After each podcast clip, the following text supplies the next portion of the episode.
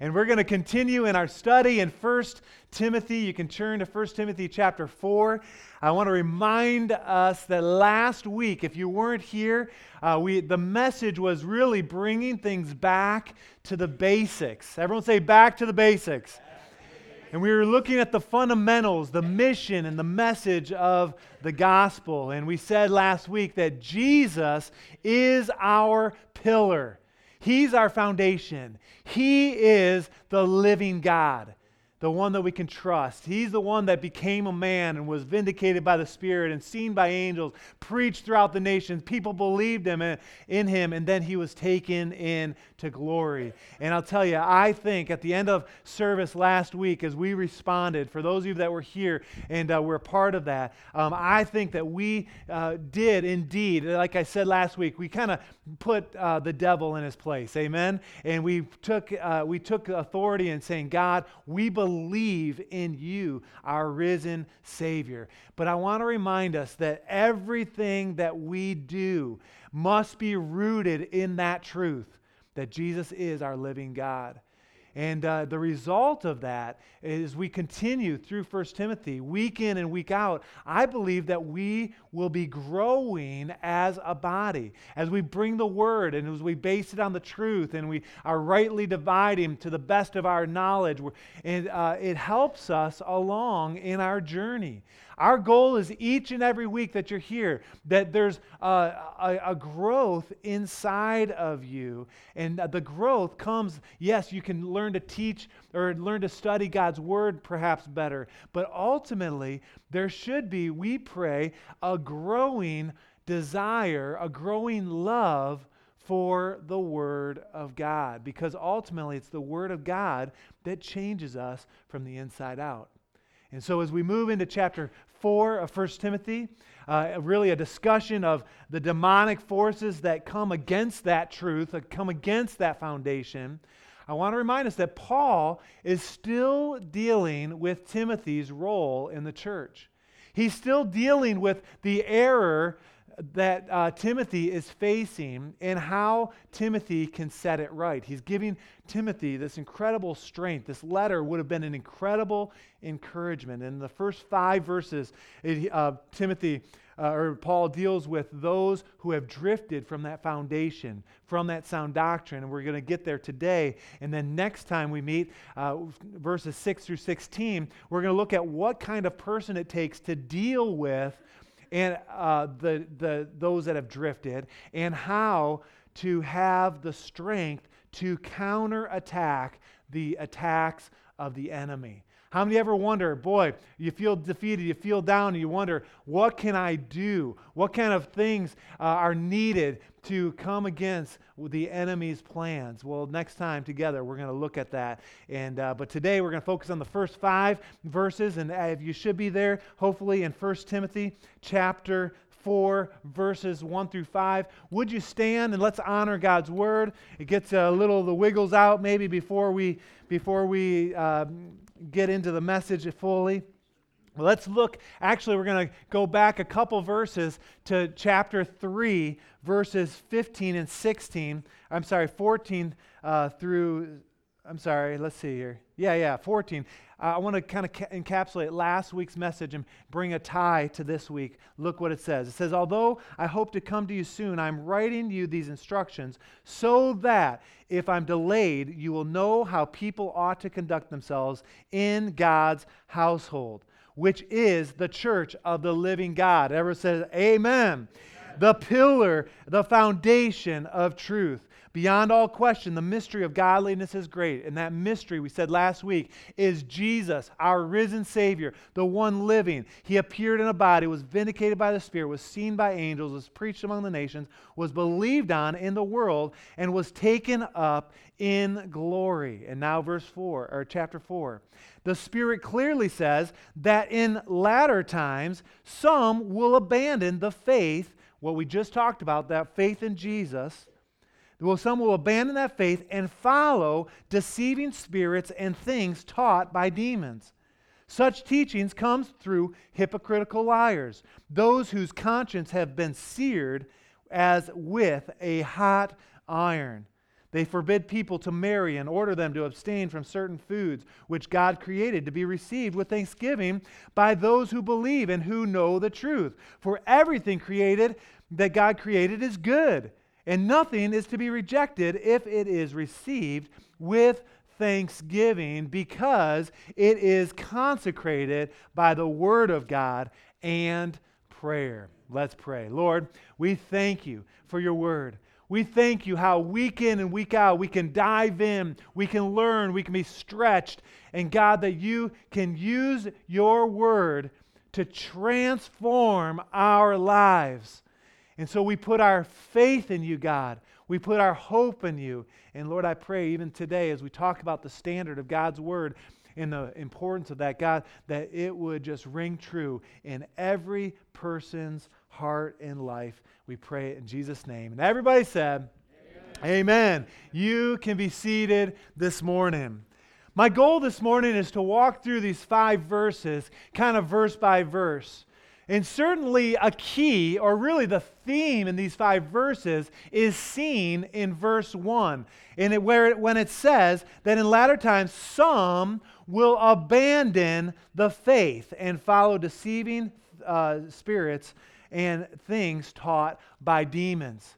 That idea of an abandoning of the faith, it, that some, not all, but some, some like Judas and Demas, we'll see here in a minute, or some like the disciples in John chapter six that said this, this word is too hard, and they walked away. Some will depart from, will walk away from the faith. The term theologically that is around that, that kind of describes that, is ap- uh, apostasy. Is that right, Bobby? Did I say that right? Apostasy? It describes a purposeful, intentional, deliberate departure from a former position. So when we read this, this is not something that happens unintentionally.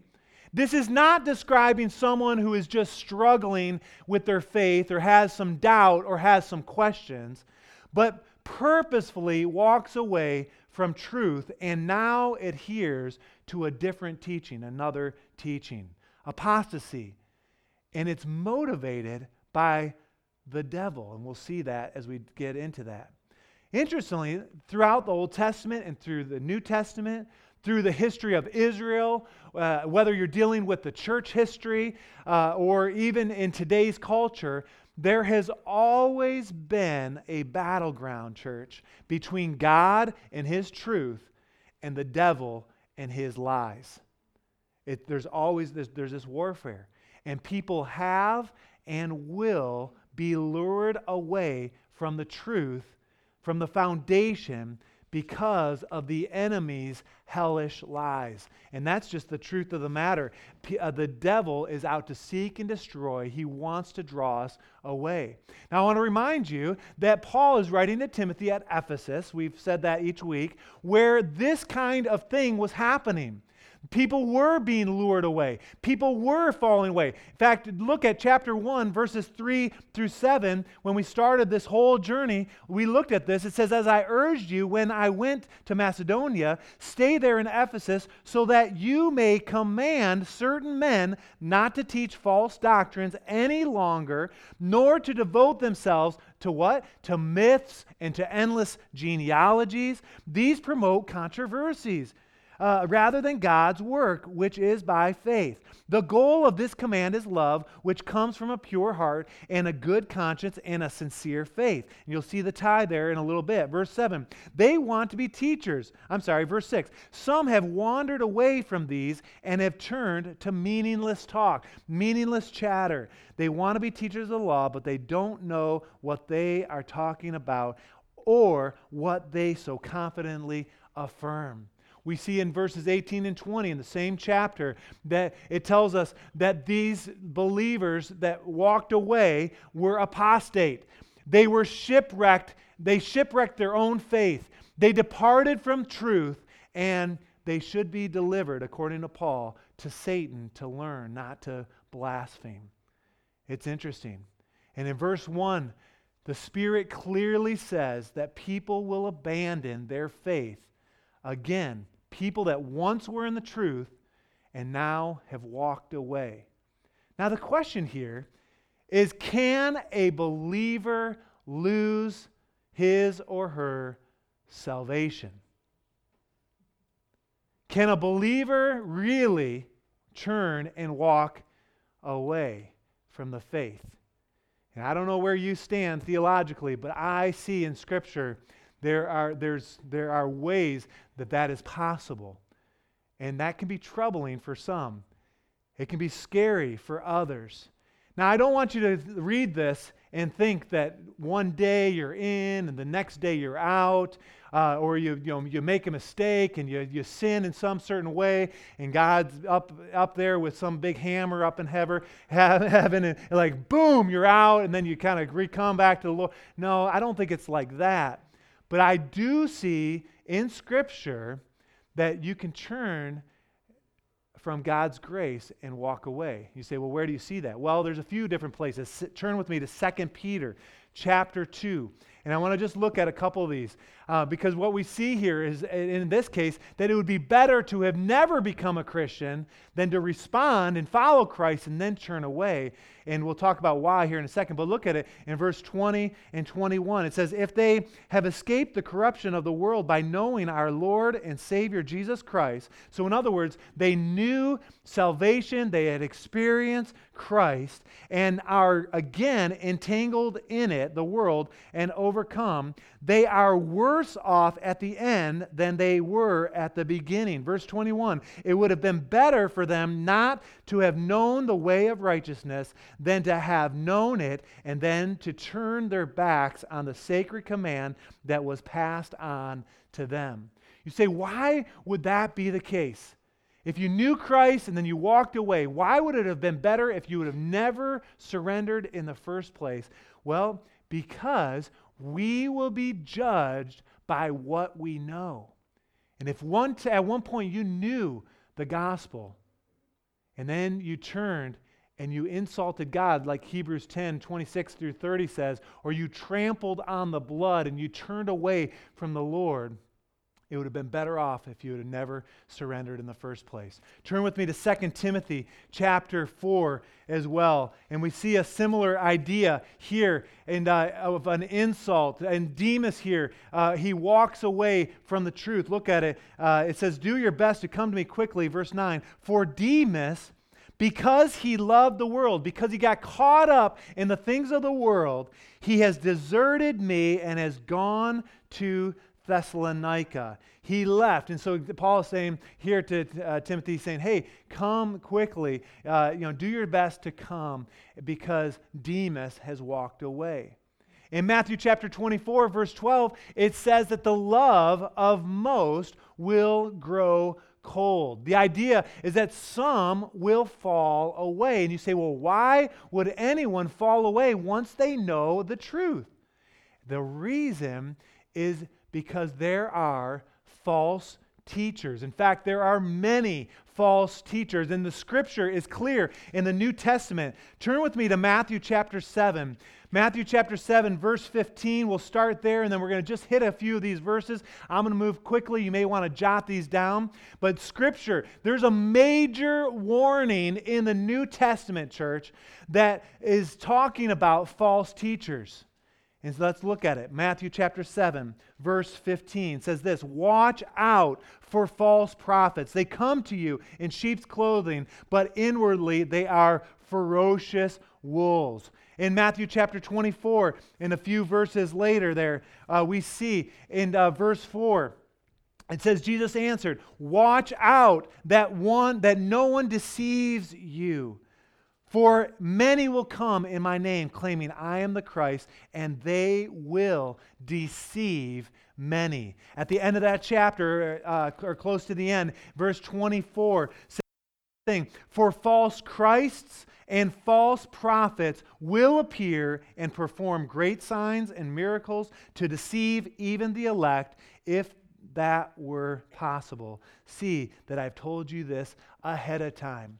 In Second Peter chapter two, verse one, it says this, but there were also false prophets among the people, just as there will be false teachers among you. See the pattern here? First John chapter four.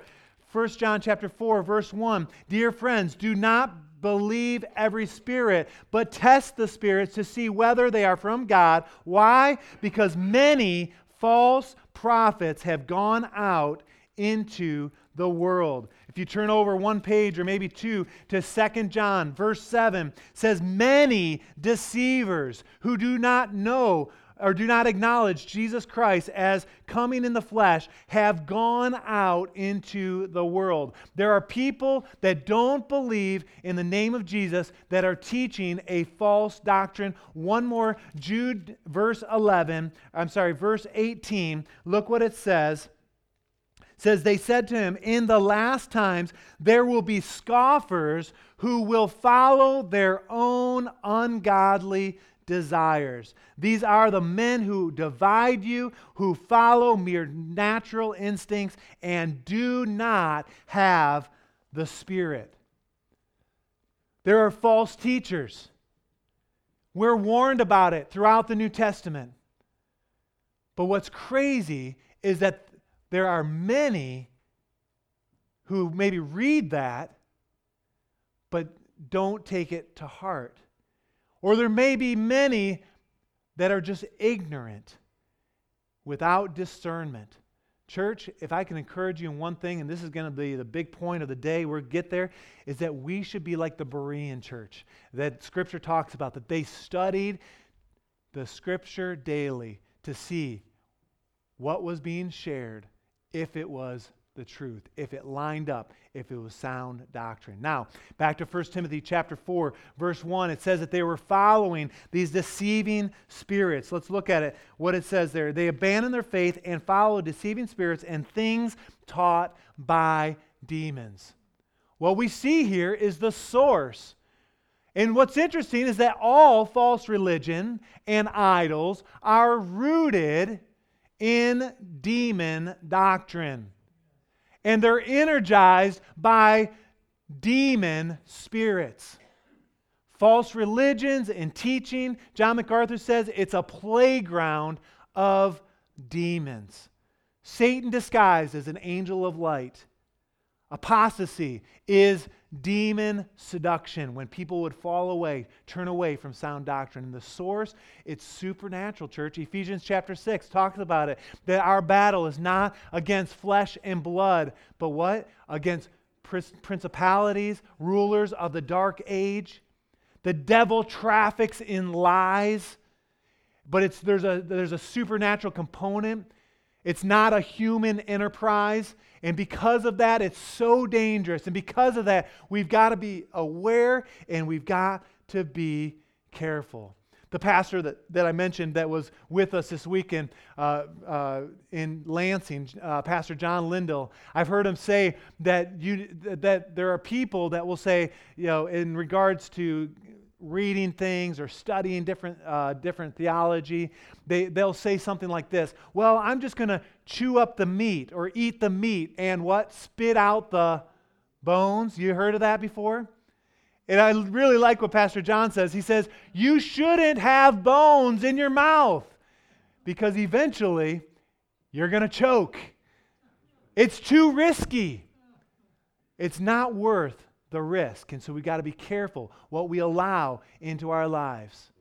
It's too risky. How many have heard uh, back in, when I was two years old in nineteen seventy-eight, how many remember or maybe you've heard of Jim Jones and the People's Temple?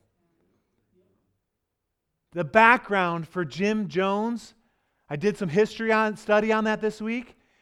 He started as a communist, and then he got lured into the church somehow, ended up on staff at a Methodist church for several years, and then branched off on his own, founded the church in nineteen fifty-five, and the church began to grow.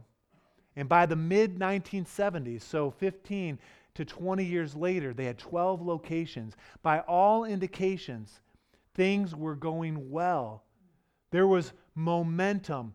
God, it appeared, was moving. And the tragic date, November eighteenth, nineteen seventy-eight, you've heard about it, or maybe you haven't.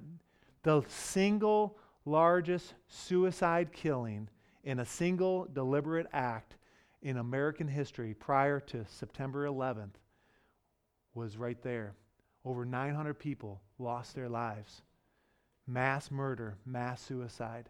And it started with orthodoxy. And then they got a little off track, and all of a sudden, hundreds of people lost their lives. In Second John chapter or verse eight through eleven, it says, uh, and I'll just start uh, in seven, many deceivers who do not acknowledge Jesus Christ as coming in the flesh have gone out into the world. Any such person is a deceiver and an antichrist. Watch out that you do not lose what you have worked for, but that you may be fully rewarded, rewarded fully. Anyone who runs ahead and does not continue in the teaching of Christ, listen, does not have God. So if you veer off and you you leave God behind, you don't have the Lord in you. Um, whoever continues in the teaching has both the Father and the Son. Verse ten, if anyone comes to you, listen, and does not bring this teaching founded in Christ, the, the pillar, the foundation of truth, right? If anyone comes to you and does not bring this teaching, do not take him into your house and welcome him. Do not just chew on the meat and spit out the bones. Do not entertain false teaching. If it's off, you reject it, you walk away. Anyone who welcomes him shares in his wreck or in his wicked work. In church, our goal is to protect you from those types of things. It's too risky. Jim Jones was a false teacher and maybe an extreme. I get that. But the question I have is, who are these people, right? What are they like, these false teachers, that they would be able to deceive and to deceive so many? Turn with me to Second Peter chapter two, and we see some insight here. We won't take the time to read, but verses one through eighteen, uh, and really uh, even through the end of that chapter, we see a study really of false teachers and their destructive ways. In verse one, we see that false teachers are subtle. They're sneaky. In verse two, they're shameful. Verse three, they are greedy. Verse ten, they are bold and arrogant.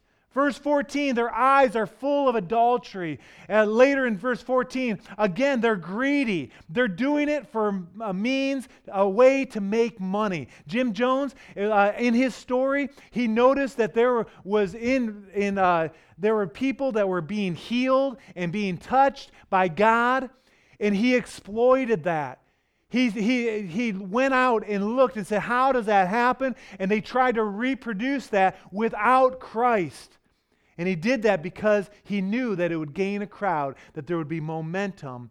Jim Jones, he was a false teacher. Verse seventeen, uh, they're a big disappointment. In verse eighteen, what happens, and, and let's just look at verse eighteen. For, their, for they mouth empty, boastful words, and by appealing to the lustful desires of sinful human nature, they entice people who are just escaping from those who live in error. In other words, it's pop theory. It's it's saying things that people want to hear, and they're appealing to the sinful nature. And ultimately, these false teachers are not just clever men and women, but there's a demonic force that is driving it, whether they know it or they don't.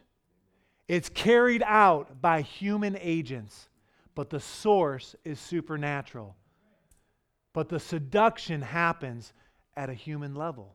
And that's why it's so tricky. That's why it's so sneaky. It appears to be religious, that they're teachers or priests or religious leaders of one kind or another, that's good on the outside. They may be devoted. They may wear the right clothes or beads or robes or whatever. Uh, they may appear to be pure in motive.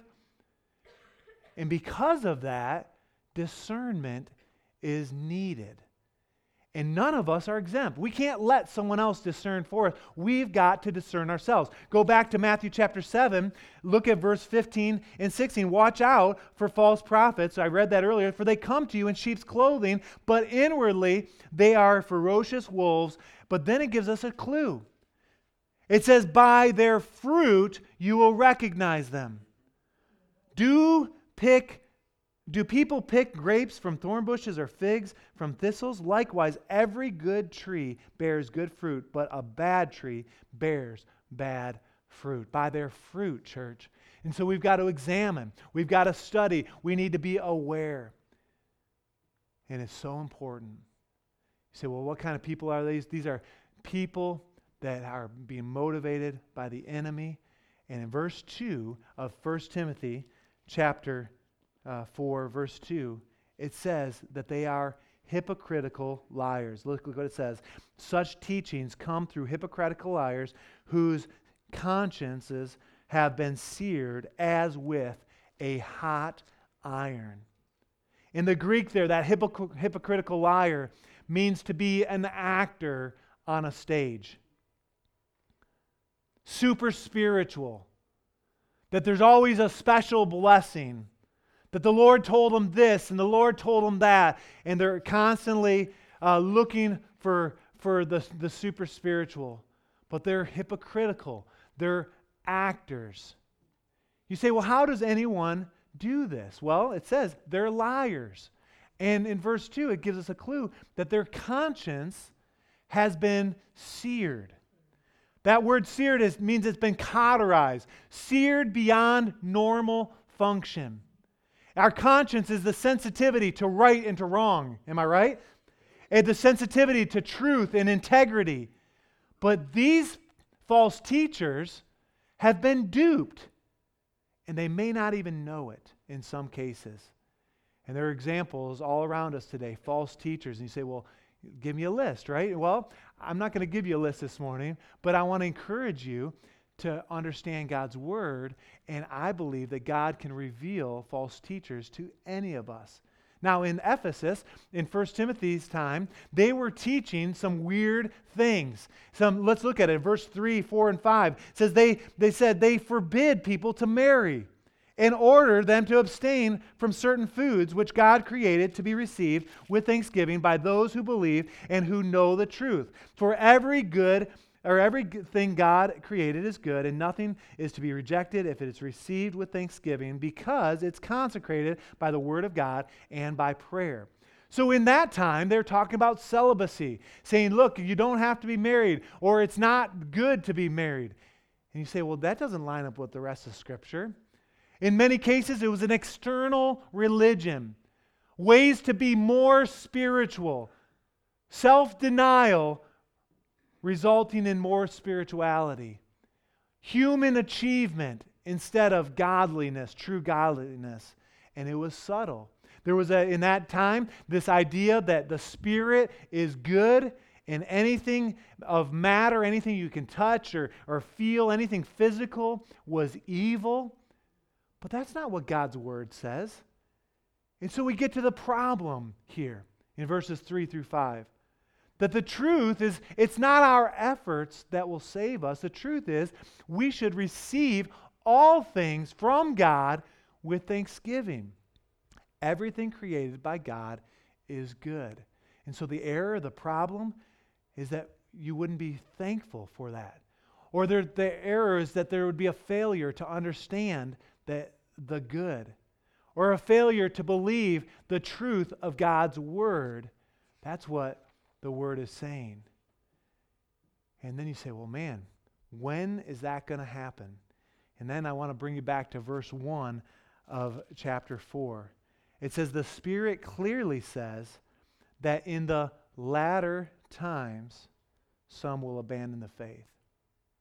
the latter days. And some of you are thinking, well, that's got to be something in the future, right? Something far off, a long time in the, into the future.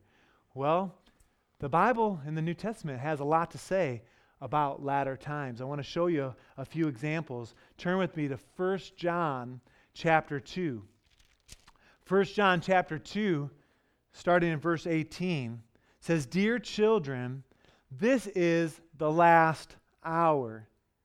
And as you have heard that the Antichrist is coming, even now many Antichrists have come. This is how we know it is the last hour." Verse nineteen, "They went out from us, but they did not really belong to us.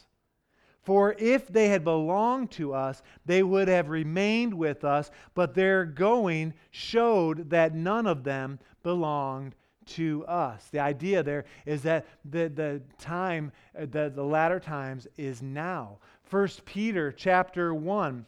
Uh, First Peter chapter one uh, says something similar in verse two, or I'm sorry, in verse twenty. Look what it says.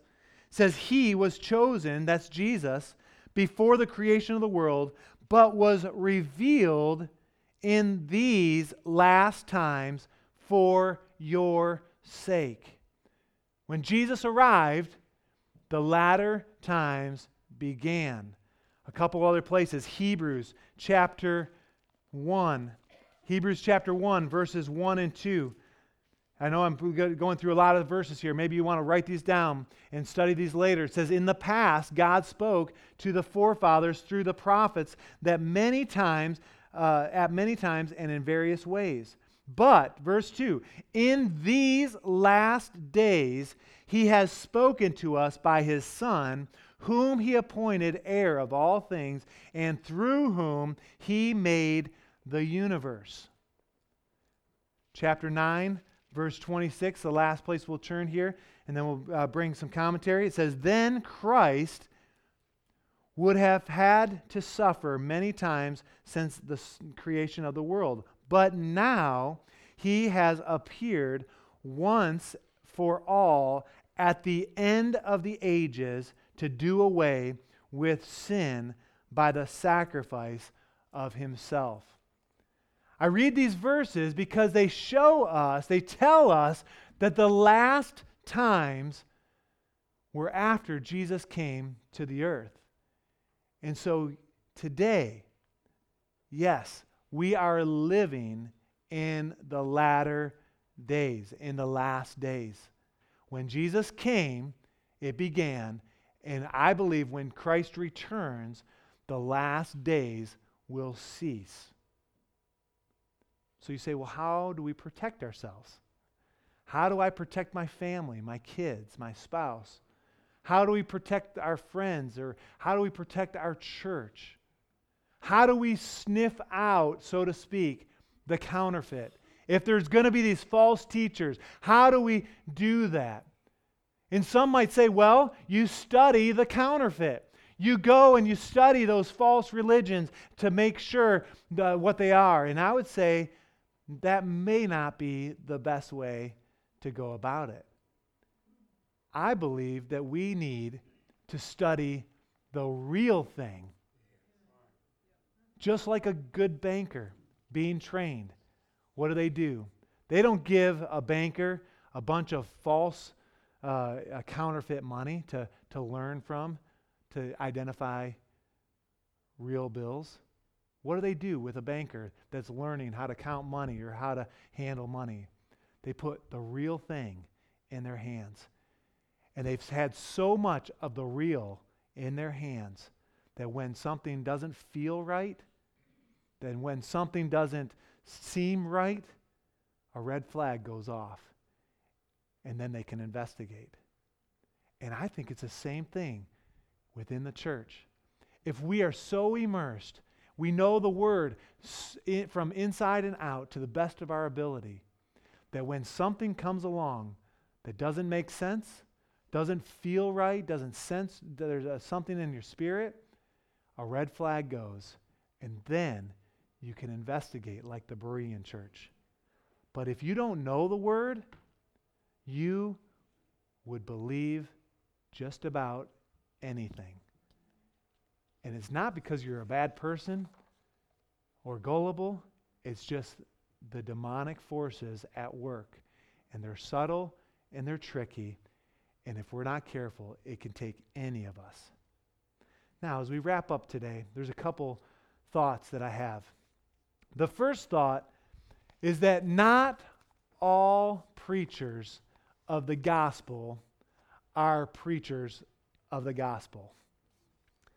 And I know some of you are thinking, what are you talking about? Well, if someone's on national programming or on the radio or internet or on cable, or they have their own church, maybe even in our area, they're in the spotlight, just because someone uh, uses the Bible on occasion does not mean they're preaching the Word.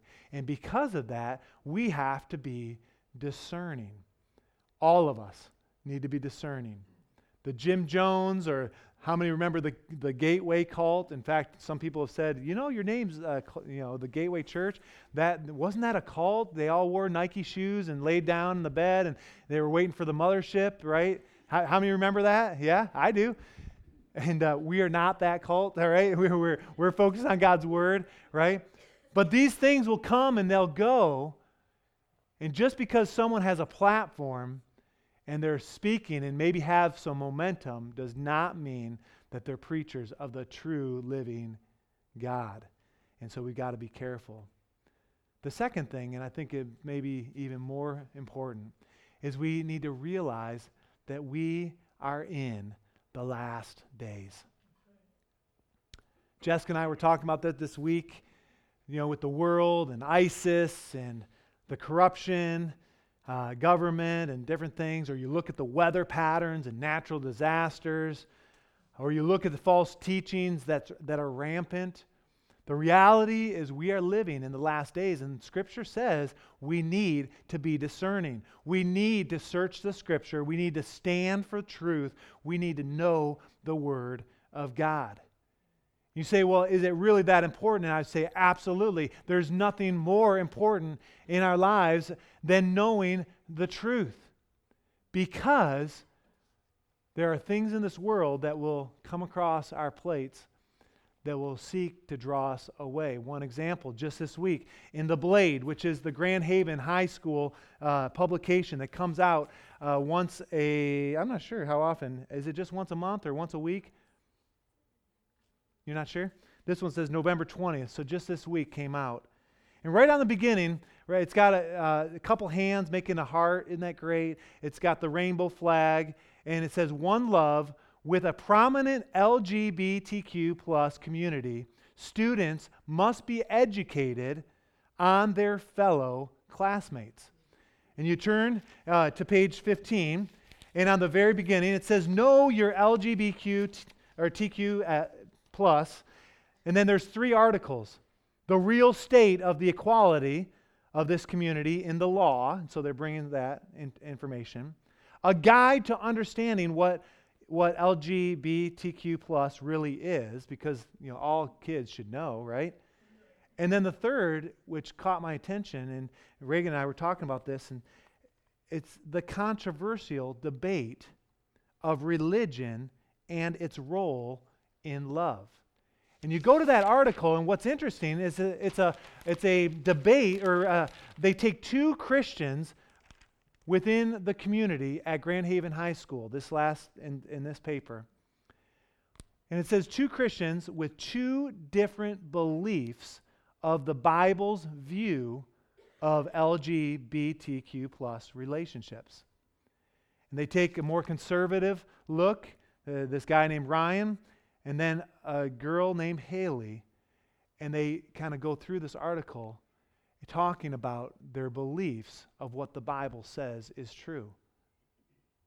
How could two people using the same source have two completely different theologies? One has been deceived. And they go on and they go through the article, and it's really subtle. And it says, uh, the, the girl that, it's, that says she's a devoted Christian, well, she says this, while she believes in the Bible, she also believes in love. What does that mean? And see, it's very subtle. Goes on. She says, I'm the kind to go with the flow person, to do what you love. I think some people just uh, aren't that aren't that way. They are very firm to their religion, and that's how it has to be. I also believe in freedom, the freedom of people. The counterpart, the, the gentleman, the Ryan, that sa- says that Christians who believe love is love have not read the Bible enough. And so it's this debate right in our high schools, right in our community. Goes on, it says it's time for them to revisit the Bible, which I would agree is true.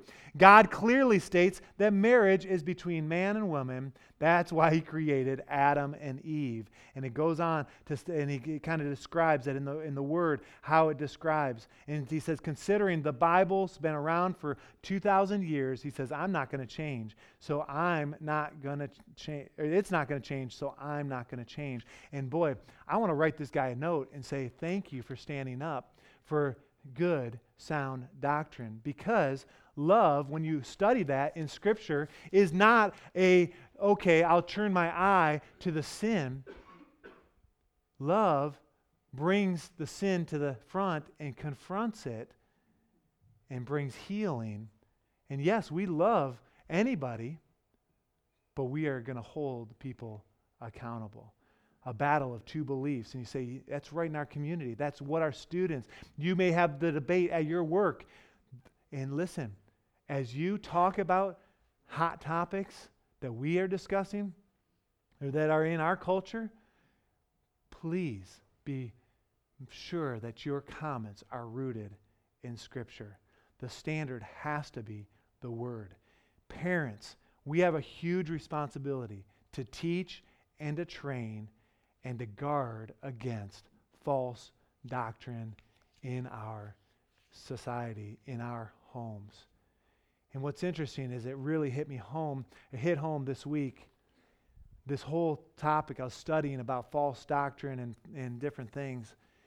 And uh, a friend of mine, um, we were talking on the phone. I don't talk with him very often. Um, he's, I would kind of describe him as kind of a super spiritual type. Um, he, he like, to an extreme, has kind of been the name it, claim it type person. He's always, you know, calling things this and that. And, and uh, I would say he's super spiritual. And uh, he served for years in worship and in outreach. And, and he, he's, you know, and I would say God has used him. And uh, but his views on Scripture, historically, we've not always seen eye to eye. And I would say that uh, some of his theology was somewhat shaky. Well, what's crazy is that the week that I'm studying this, I get him on the phone and we're talking about something different. And I said, well, how are you really doing? And he says, you know, Ben, he says, I don't believe in God anymore. He says, me and God, we're not on good terms. And as we dove into what was happening in his life, he's describing that he's served and he's done all these things for God and he's listing all these things. And he can't believe that at this point in their lives for his family, that God would allow his wife, which she is, to suffer the way that she is. And somewhere along the way, false doctrine that if you do this, this, and this, that God is going to respond like a genie in the bottle, has crept into his thinking, and it's corrupted him, and he's turned away, at least at this point, and he's walked away. Apostasy. I, I was shocked. I couldn't. Be, I can't believe it. Deliberately walking away, and knowing it, and even communicating it. And I'm saying, God, help us. Help us to have good, sound doctrine where we can stand firm, even in the hardest times. I think of the Hardy family, and I didn't ask you if, I hope it's okay. You know, they, for eight years, nine years now, their daughter, uh, after an accident, has been uh, bound, not able to move, not able to walk, not able to communicate with her mouth. And I look at your example, and I'm thankful for that there's people that were rooted in the faith and haven't walked away. And, uh, and God bless you guys and your family. You're great examples. But it's because they were rooted in the faith. And, I'm, and that's what we want. We want to be strong, and we want to make it, don't we? We want our kids to make it. We want our families. We want our, our neighbors and our, our relatives to make it. But it's got to be rooted in Scripture. I'm not sure where you are today. Maybe you've been struggling. Maybe you've been considering walking away. And I just want to encourage us all that if you're not in the Word, if you don't know the Word and are growing in the Word every week, you're doing yourself a disfavor. Amen. You've got to be in the Word. Amen. It's got to be a priority. Let's pray. Lord, we just thank you for this morning. We thank you, God, that you are a gracious God. You're not quick to just throw us under the bus, to dismiss us.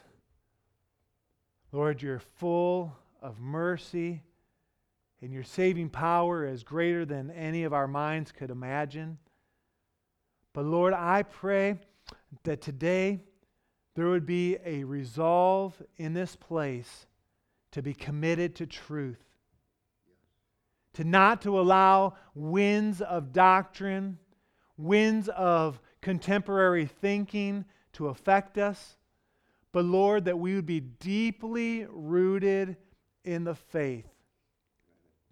And God, I pray that when winds come, when tragedy strikes, when finances are tough, when relationships are on the rocks, God, that we would turn to you and we would hold on to the foundation, to the pillar, to the foundation of our faith, based in the gospel message that Jesus, you are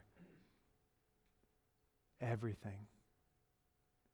And Lord, I pray that we'd be careful and that we'd be full of love, and that but we would be full of truth, and that we'd speak the truth in love when we are called upon to do so. I pray it in Jesus' name.